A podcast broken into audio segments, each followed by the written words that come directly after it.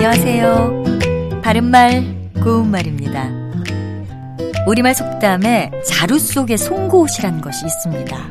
이 송곳은 자루에 있어도 밖으로 삐져나와 송곳의 위치를 알 수 있다는 뜻이고요.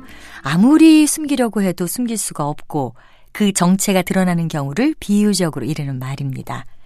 이 속담에 나오는 자루는 속에 물건을 담을 수 있도록 헝겊 따위로 길고 크게 만든 주머니를 뜻하지만 이외에도 손으로 다루게 되어 있는 연장이나 기구 따위의 끝에 달린 손잡이란 뜻도 있습니다. 이 후자의 뜻으로 쓰이는 경우는 칼자루 같은 걸 들 수가 있는데요. 칼자루는 칼을 안전하게 쥐게 만든 부분을 뜻하지요. 하지만 관용구에서는 뜻이 조금 달라집니다. 칼자루를 잡다 또는 칼자루를 쥐다라고 하면 어떤 일에 실제적인 권한을 가지다란 뜻이고요. 또 칼자를 휘두르다는 권력을 사용하다라는 걸 의미합니다. 이 상황에서 칼자루를 잡은 사람은 너야.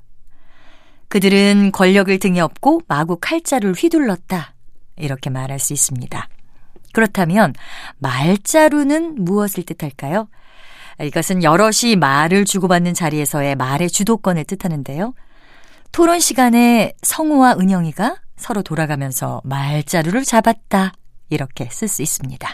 바른말 고운말 아나운서 변희영이었습니다.